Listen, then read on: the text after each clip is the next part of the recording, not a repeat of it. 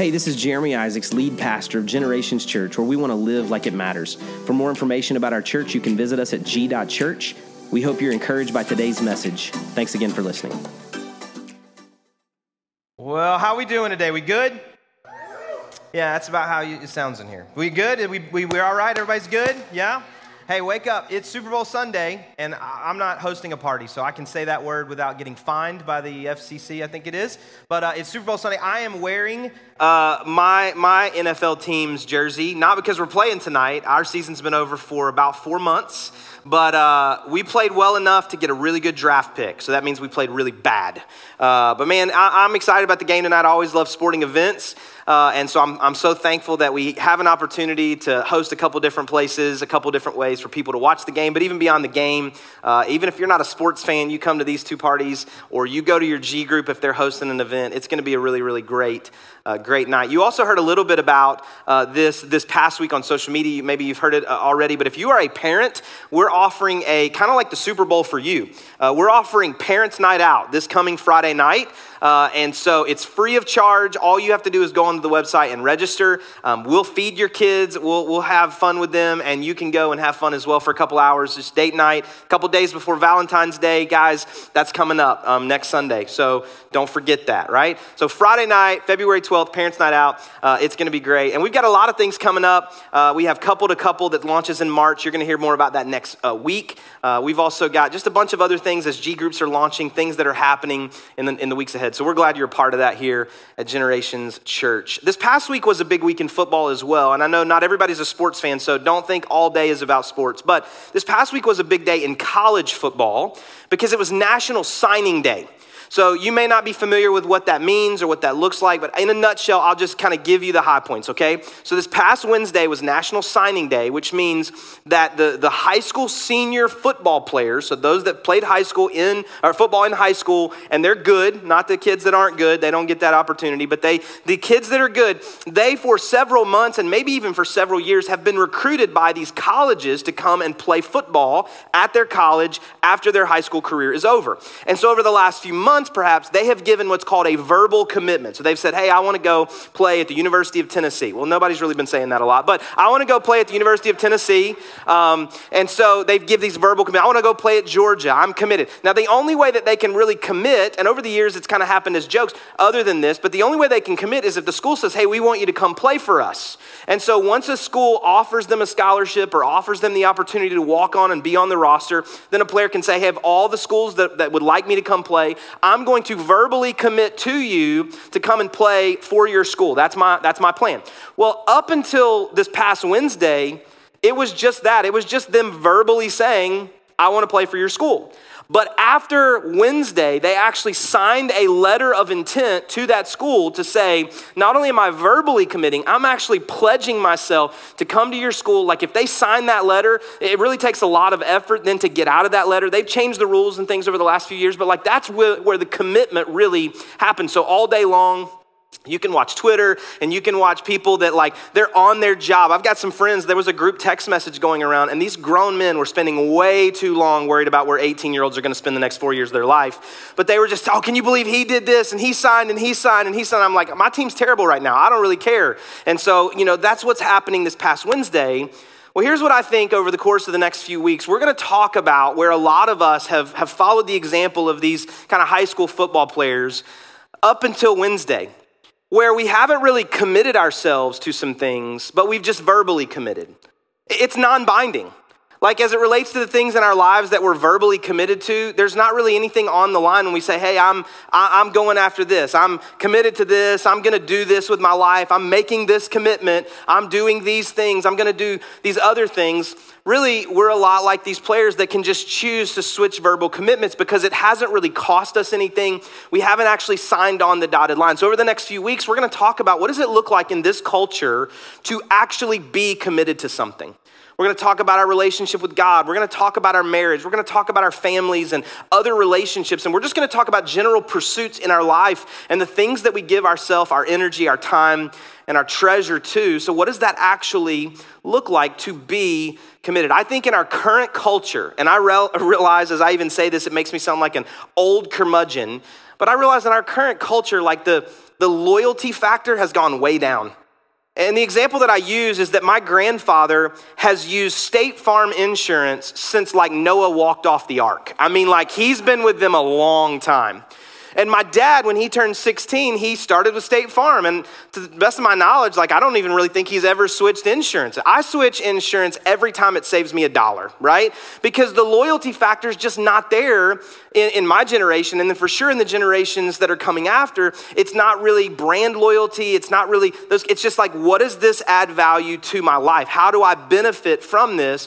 And that weaves its way into our relationships, both with God and people on earth, whether it's in our family, our friends, our businesses. And so I think that there is a lack of loyalty, and I think we got to confront it, and I think we got to figure out how do we live lives that are more committed. How are we as Christ followers, if you would identify yourself that way, called to live in the current culture, in this current day that we live now? And so today I want to start with our relationship with God. Whether you are a Christian, whether you say, yeah, I'm for sure like in relationship with God, or I'm close to making that kind of decision, or I'm still kind of feeling this thing out, I'm not really sure where I land on that scale. I think that all of us in some way are on a spiritual continuum. We're in or in pursuit of or in relationship with God, or we're enough in this room or watching online in some facet that we are connected to some spiritual journey, some spiritual process. And so what is it that we're called to be committed to? So if you want to go with me to Revelation chapter 3, if you got a Bible or you got an app, you can flip there with me. Revelation chapter 3, beginning in verse 15, we'll read 3 verses together. We'll read some other scriptures a little later. They should be all on the screen today. Revelation 3, verse 15, 16, and 17, they say this: I know your deeds, that you are neither cold nor hot. I wish you were either one or the other. So because you are lukewarm, neither hot nor cold, I'm about to spit you out of my mouth. You say, I'm rich, I've acquired wealth, and I do not need a thing, but you do not realize that you are wretched, pitiful, poor, blind, and naked. Wow. So just to put this in perspective, this is the book of Revelation, which is a revelation, it's a vision that a guy named John has while he's living on the Isle of Patmos, and this vision is of Jesus Christ, and the things to come, perhaps, as you would say that, it's the things that he sees being revealed to him by God, and he sees Jesus interacting, he listens to Jesus as Jesus is talking. And so what you have here in the first portion of the book of Revelation is you have letters to 7 churches. And these letters written to these 7 churches give a lot of clarity around these churches and how they're acting. And of the 7 churches, 6 of them get some commendation. They get some like, hey, you're doing pretty good. Here's some things you need to fix. Or, hey, this is working, but this is not, and here's how we work on that. This letter here in Revelation 3 is written to a church by the name of Laodicea, and they get no commendation. They get no attaboys. They get no, hey, you're doing pretty good. Let's just pick it up in this one area. They come really hard right at the church at Laodicea. And what we just read here is he says in these last few lines, he says, you've gotten a lot of possessions. You're rich. You have a lot of things at your disposal. You don't really need a lot. You're kind of self-made man or woman. And he says, but you don't realize that none of those things actually matter. The things that you're building your life on, the things that you're committed to, those things don't actually matter. Instead, you are wretched, pitiful, poor, blind, and naked. I mean, ouch. If you're talking about the words of Christ here, and you're talking about this vision that's given to John, and now you and I can read it, that's pretty difficult to hear that we are wretched and pitiful and poor and naked and blind, perhaps. But I think as I listen to and I understand the context of this letter, man, I can identify with so many of the things that are being written about. We live in a culture, we live in a community where maybe you don't have everything you desire to have. Maybe you don't have all the wealth and things that you wish that you would have. But how many of us could look around in our current culture, in our current community, in the current society that we live in and go, yeah, we're kind of self-made men and women. There are some needs perhaps, but not in comparison to other people around the world and not in comparison to other people throughout history. And if we're not careful, what happens is we lack the level of commitment that is required as we are pursuing relationship with God, and we find ourselves in this hot and cold, lukewarm kind of mindset. I think one of the worst things in the world is when you're about to get into the shower or get into the bath and you don't realize that the other 5 members of your household, hypothetically, have taken a shower before you and there's no hot water left. Hypothetically, I'm not speaking about anybody sitting on the front row or anybody else in the building.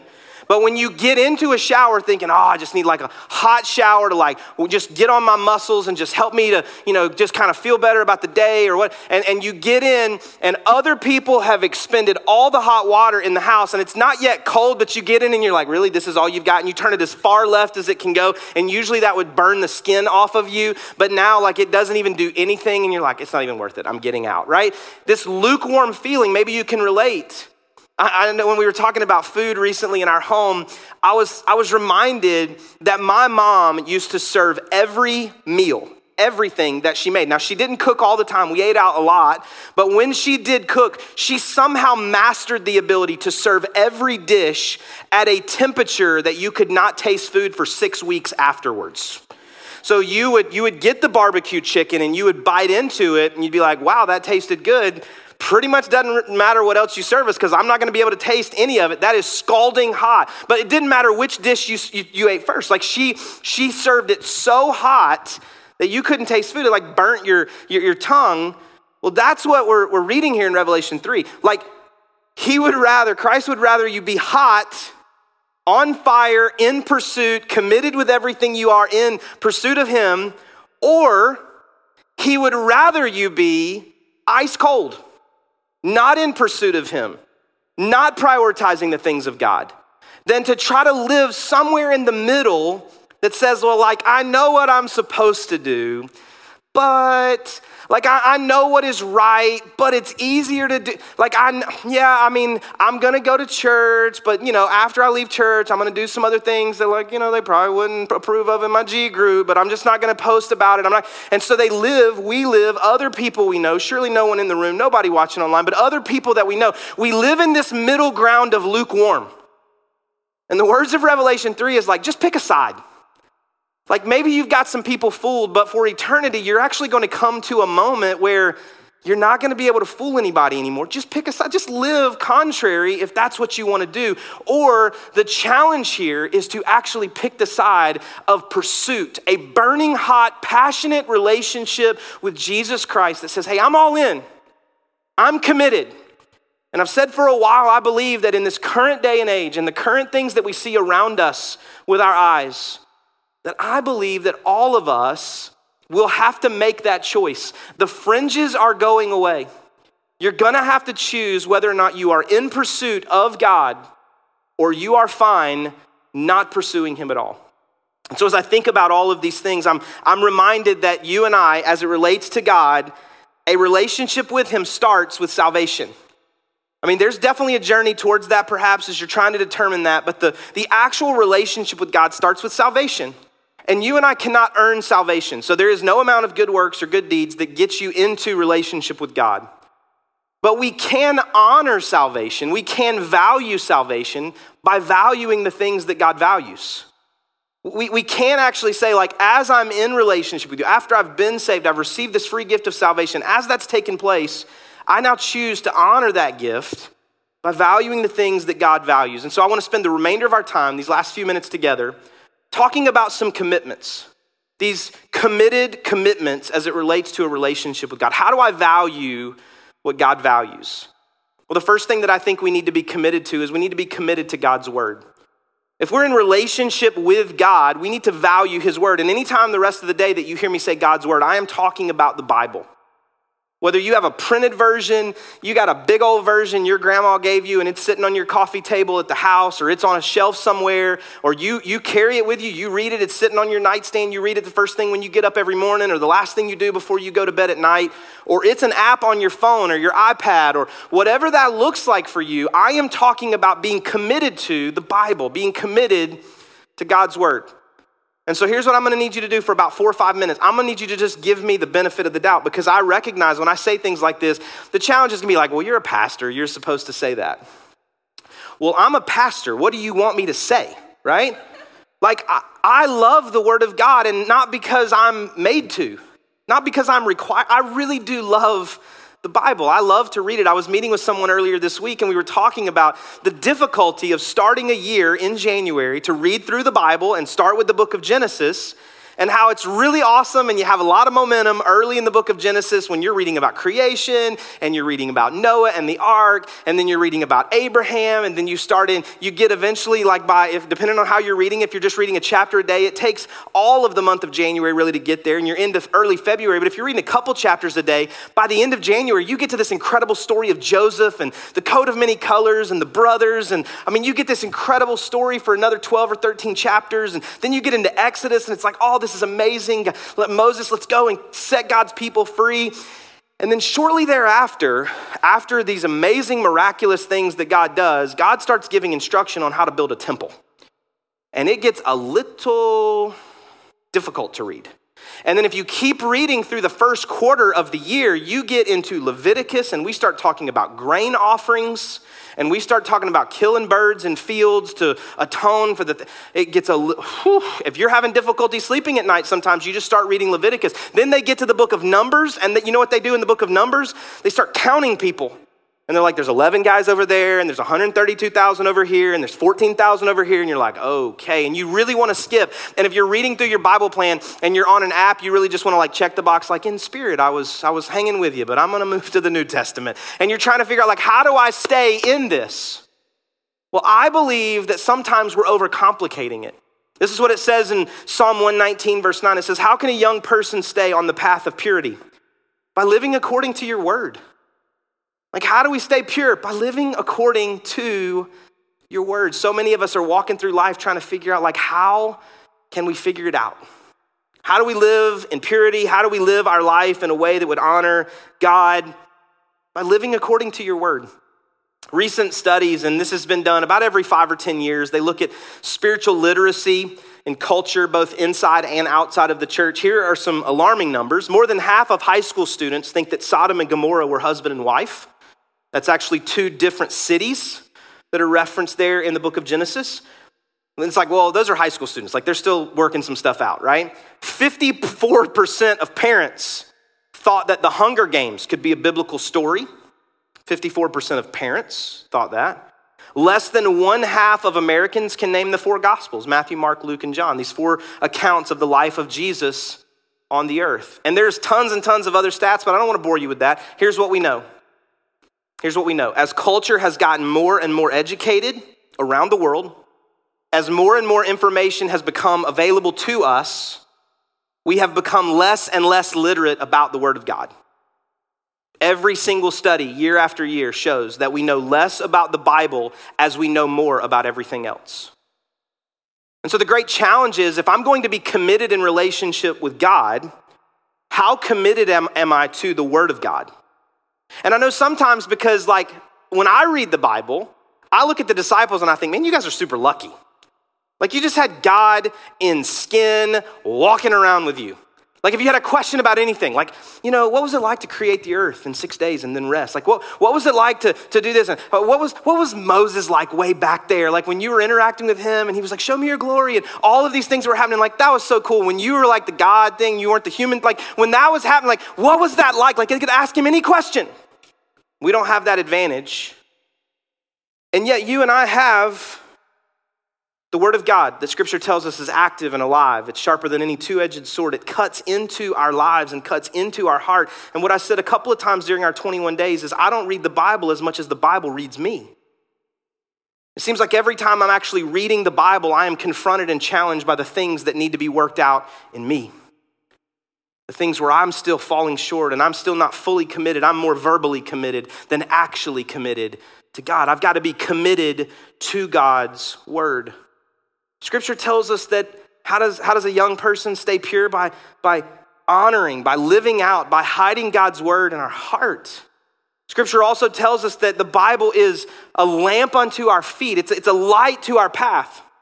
And so if I were to tell you today that you could take these words and you could put them into your heart and it would help you to live life in ways that honor God, and it would help you to avoid some of the heartache and pain and tragedy and trouble that you've experienced. And I were to tell you that you could take these words and you could really utilize them to light your path and to determine the direction that you should go and the way that you should live. Why are we not reading the Bible more? Why are we not committed more to God's word? And I put myself in this camp. Like, why are we not more committed to God's word? And maybe you would say, and I said this a few minutes ago, maybe you say, well, I just don't know how to do it. Like, I start in Genesis, and every year by like the first couple weeks or the first couple days even, or maybe the first few months, like I stop reading. I can't figure it out. I get lost in some of the story. Well, here's what I would say. If you have not made like a really big dent into making it a commitment to God's word, then just pick a couple of spots in the Bible that you could actually start reading that are a little easier to read and understand because perhaps they connect to stories you already know. Start in the Gospel of John, John chapter 1. There's 21 chapters in the Gospel of John. It takes 30 days to start a new habit, and try to make a habit in those first 21 days of 30 of reading a chapter every day. There aren't really any long chapters in John. And you're gonna get to John 3:16, and you're gonna read these amazing stories about Jesus, and you're gonna read the passion experience. And so just read through the book of John, the Gospel of John. Maybe you would choose to read through the book of Acts. Again, it's a little short of 30 days if you read a chapter every day, but it's the formation of the church. And it really connects all that we read in the New Testament because it takes the stories that follow the life of Jesus and the disciples, these apostles, and it's all of these letters that we see later in the New Testament. A lot of those letters are started through relationships that are being formed in the book of Acts. These letters, these communities, these church plants, the Apostle Paul, Peter, others that we see doing ministry, we actually find out the cities and the places that they went. Those are the places they're writing letters to as you read through some of these other letters later in the New Testament. The book of Ephesians is like this practical book of how we live and application. So is the book of James. It's called the New Testament proverb. Maybe you go to Proverbs and you find a proverb a day that you can read through to really help yourself as you're trying to determine how to live for God, being committed to God's word. You could read one proverb every day and it takes you through the month. Just find a place to start. And if you're still not sure, this coming Wednesday night, we're starting a brand new G group. It's one of about 22 or 23 that we're offering this semester, and it's called How to Read the Bible. It's here at the church at 7:00 on Wednesday nights. Maybe go to the website, jump into that group, and jump into this study as we learn together how to read the Bible. So the first thing that I think we have to do is we have to build our life on the right thing, starting with the word of God. We gotta be committed to God's word. The second thing is we gotta be committed to God's people. We've gotta be committed to God's people. Hebrews chapter 10, verse 24 and 25 says this: let us think of ways to motivate one another to acts of love and good works, and let us not neglect our meeting together as some people do, but encourage one another, especially now that the day of his return is drawing near. You know, this verse 25, it's gotten a lot of publicity in the last 10 months or so with COVID and the church, and I use it Big C Church for a minute, but even our church in March of last year, we found out like on a Thursday or Friday that, hey, we're not gonna be able to meet together under the guidelines that have been presented to us. We're not gonna be able to meet together on this coming Sunday. And it was like Thursday or Friday of that week, and so we're trying to figure out, we've never streamed a service, and so we're trying to figure out how to do that, and so we came together and the best we could do, and we've said it kind of semi-jokingly, like, don't go back and watch those services. They were terrible. Please don't do that. And we've tried to get a little better every week. And so as a part of that journey, we stopped our in-person gatherings. And we were in the middle of construction. And so then as we could reopen, reopening in the space upstairs was gonna be nearly impossible because of the numbers of people we could put into that smaller room. And so the number of services we were gonna have to have and the number of people that expressed, you know, just a little uncertainty about gathering together, we continued online until this space was finished and we could open and meet together in this place. But just to be clear, like the church never closed. We opened a brand new campus online, and hundreds and hundreds of people every week gathered together. And even now, we still have about 100 people every week that are watching online. And so the church never closed. We didn't forsake the assembling, but in the midst of those circumstances, we did change the way we were assembling. And I think sometimes when we only use our American perspective, we are convinced that the way that we're gathering right now is the way it's always been done, all the way back to when Jesus did it. And that's not the reality. Historically, in other places in the world, in other times in history, those gatherings have looked very, very different.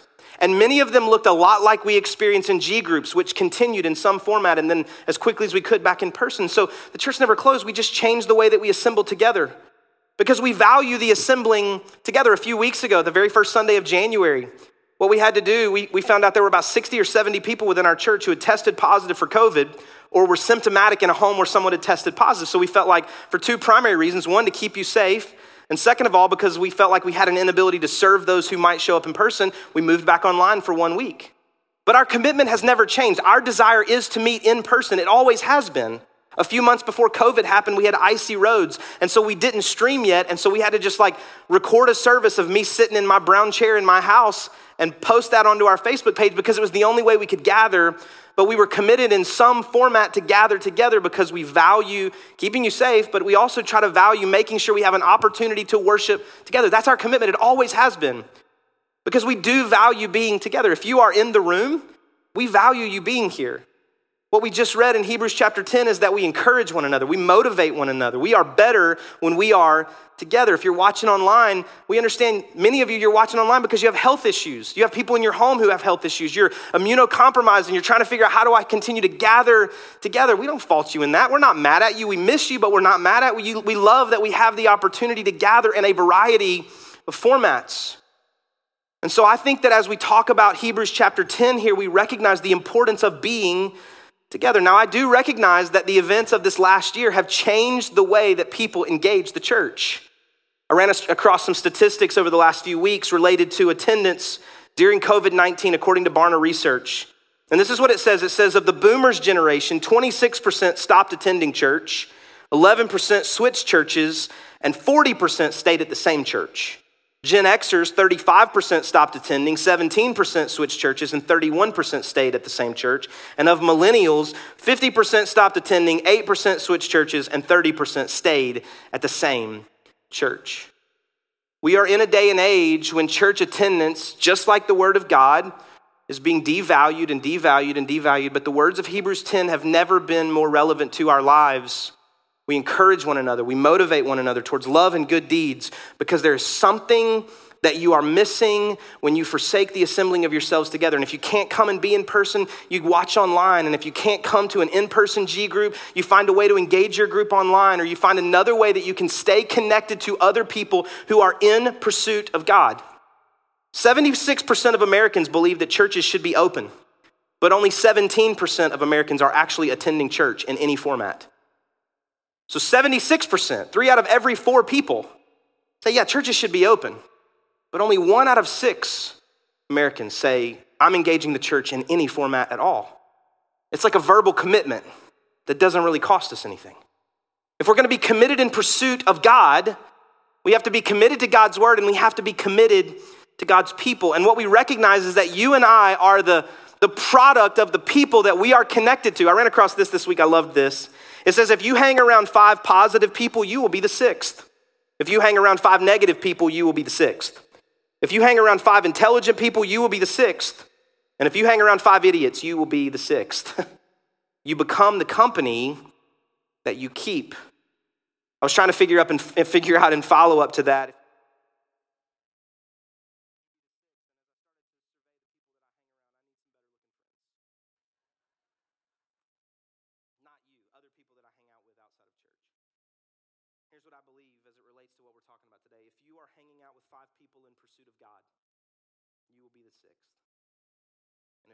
Are hanging out with 5 people who are lukewarm, you will be the 6th.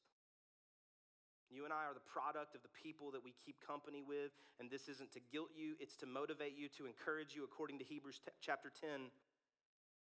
And maybe you say, well, you know what, I'm just not sure. I don't even know if I believe what you believe, and that's okay. You can belong here before you believe. So we wanna challenge you, to encourage you. Here's the last point. You gotta be committed to God's word, you gotta be committed to God's people, and you gotta be committed to God's mission. You gotta be committed to God's mission. If you've been here for the last few weeks or the last few months, this probably sounds a little bit redundant, but I'm not gonna stop talking about it. Matthew chapter 28, verse 19 says this. It says, therefore go and make disciples of all the nations, baptizing them in the name of the Father and the Son and the Holy Spirit. It's the Great Commission. It's what we've been called to as Christ followers, to go and make disciples to the ends of the earth, beginning right here where we are. Luke chapter 19, verse 10 says, for the Son of Man came to seek and to save the lost. It's the mission of Jesus Christ as he was sent to the earth by the Father. And as Christians, Christ followers, little Christs, it is our mission to go and seek and save the lost. You were placed on the earth for such a time as this. Is the world going crazy right now? Yes. Are more people hurting than ever before? Yes. Are more people disillusioned than ever before? Yes. So what are we going to do about it? We're going to be about the Father's business. I recently read, and it's something that I had read like 10 years ago and maybe even 20 years before, that only 3% of Christians claim to have the gift of evangelism. Evangelism is to tell people about Jesus and to really help them to understand who he is and what he's about. Only 3% of Christians claim to have the gift of evangelism. And I think that one of the huge reasons that so many people in the world don't know the truth is because Christians aren't talking about it. I'm guilty. I'm indicting me. We're not talking about it. We're not telling enough people about Jesus. We're talking about a lot of other stuff. I mean, our conversations, if we carried a phone in our pocket and we put the voice memo on, we are talking about a lot of stuff. And we're posting about a lot of stuff. And none of that's wrong, but we've just forgotten, or we're not comfortable, and we're not talking about Jesus. We're not telling people the truth that we've encountered and the way that our lives have been changed. To some degree, we're verbally committed. I believe that God is calling all of us into a greater level of commitment in relationship with him. And to do so, we must value the things that God values. Here's what I believe with all of my heart. And if I'm being 100% honest, you can't really talk me out of it. There's some things you can. This one, I don't think that you can. If in 2021, you were more committed to God's word than you ever have been before, and you were more committed to God's people than you ever have before, and you were more committed to God's mission than you ever have been before, it would be the greatest year you've ever lived in your whole life. You'd be more fulfilled than you ever have been in your whole life. You would experience greater joy than you've ever experienced in your whole life, because you would be valuing the things, we would be valuing the things that God values. Are there other things that God values? Absolutely. But we start with this: God's word and God's people and God's mission. And so here's the question for all of us today. Which one needs the most work in me and you? Which one needs the greater level of commitment than we're giving right now? Do I need to be more committed to God's word than I am right now? Like, is that the weak area? Am I just not reading the Bible for a variety of reasons? Am I not engaging scripture in some form? Maybe I read the Bible, I do it on my own, I do devotions. Nothing wrong with that. That's awesome. You're to be commended for that. But maybe I'm not committed to God's people. Maybe it's in this format. Maybe it's in a different format. I'm not in community with people. I'm not in relationship. It scares me to think about being into a smaller group. Like, what are they gonna say? What are they gonna ask me? What if I don't like them? G groups scare, okay, church, I'm not sure. And I don't really like. In what form can I be more committed to God's people? Do I need to be more committed to God's mission? Maybe I'm reading the Bible. And maybe I'm connected to God's people, and somehow even reading the words of God and being around people that are in pursuit of God, I'm just not committed to living on mission. I'm verbally committed, but like I'm just not really in it. I'm not.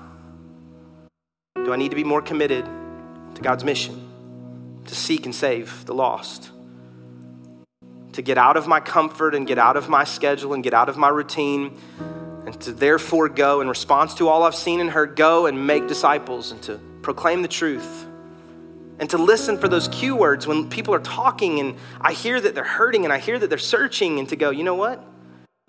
This is my moment. I don't know that I have the answers. I probably can't tell you chapter and verse where it's at, but I've experienced what you're talking about. And let me tell you what God did in me. Let me tell you what I've experienced in my group or my church or a Bible study or something. Like, let me just tell you, like, this is how I encountered God, and my life's never been the same. I got healthy. I got whole. We went to counseling, and God used that to bring healing into our marriage and our relation. I got sober. I got free. Like, let me just I've walked what you're walking, what you're talking about. I've been there. And we just listen for those moments and we ask God, like, God, how can you use this moment in me?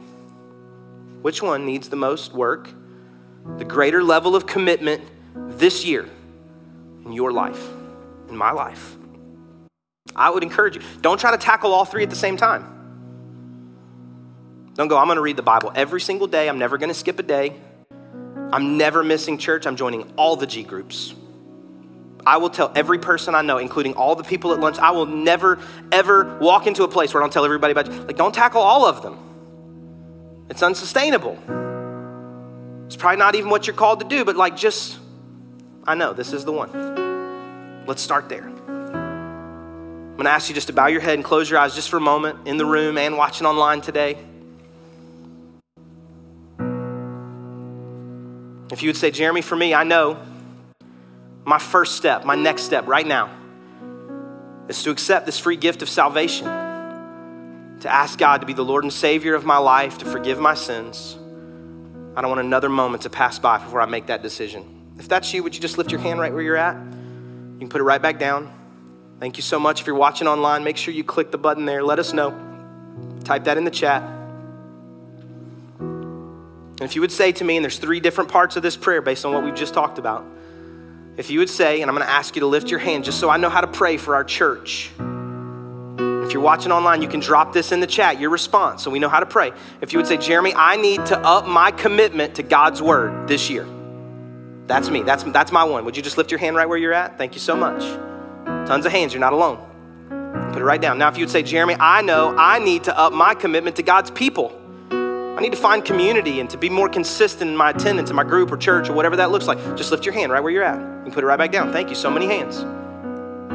If you would say, I need to be more committed to God's mission, to seek and save the lost, to go and make disciples, just to listen for those moments where God might use me to speak life and truth and hope into someone's life. If that's you, would you just lift your hand and put it right back down? So many hands today. I hope you're responding as you watch online. Let's pray. God, we love you and we thank you today for who you are and all that you've done in our gathering and all this, the worship, the music we've been singing, the time of communion, moments of prayer. And God, go into your word. And I ask you now, God, to respond to those who've responded to you. God, I pray that you would save those, forgive those who have asked for you to do so. God, we thank you that you save people. And so, God, we thank you for the decisions that have been made today. And God, now I pray for every hand that was lifted, that we would be more committed to your word. God, give us a passion, a hunger for your word. God, help us when we get discouraged and we get distracted and we're not really sure. God, let us know. Use the Holy Spirit in our lives to speak to us about how we should read your word. God, let us be committed, more committed than we ever have been before to God's people. Jump into a group perhaps, to be more consistent in our attendance at church in some format, even if we're joining online. That's a part of this process. So God, help us to be more consistent in that. And God, to be more on mission. I pray that you would help us to give hope and life and point people to you with a greater sense of urgency because of what you've called us to. In Jesus' name we pray. Amen. Thanks again for listening. If today's message was an encouragement to you, we invite you to share it with your friends and family. Maybe subscribe, rate, and review the podcast. It just helps us spread the word about what God's doing here at Generations Church. For more information about the church, visit us at g.church. Have a great day, and God bless.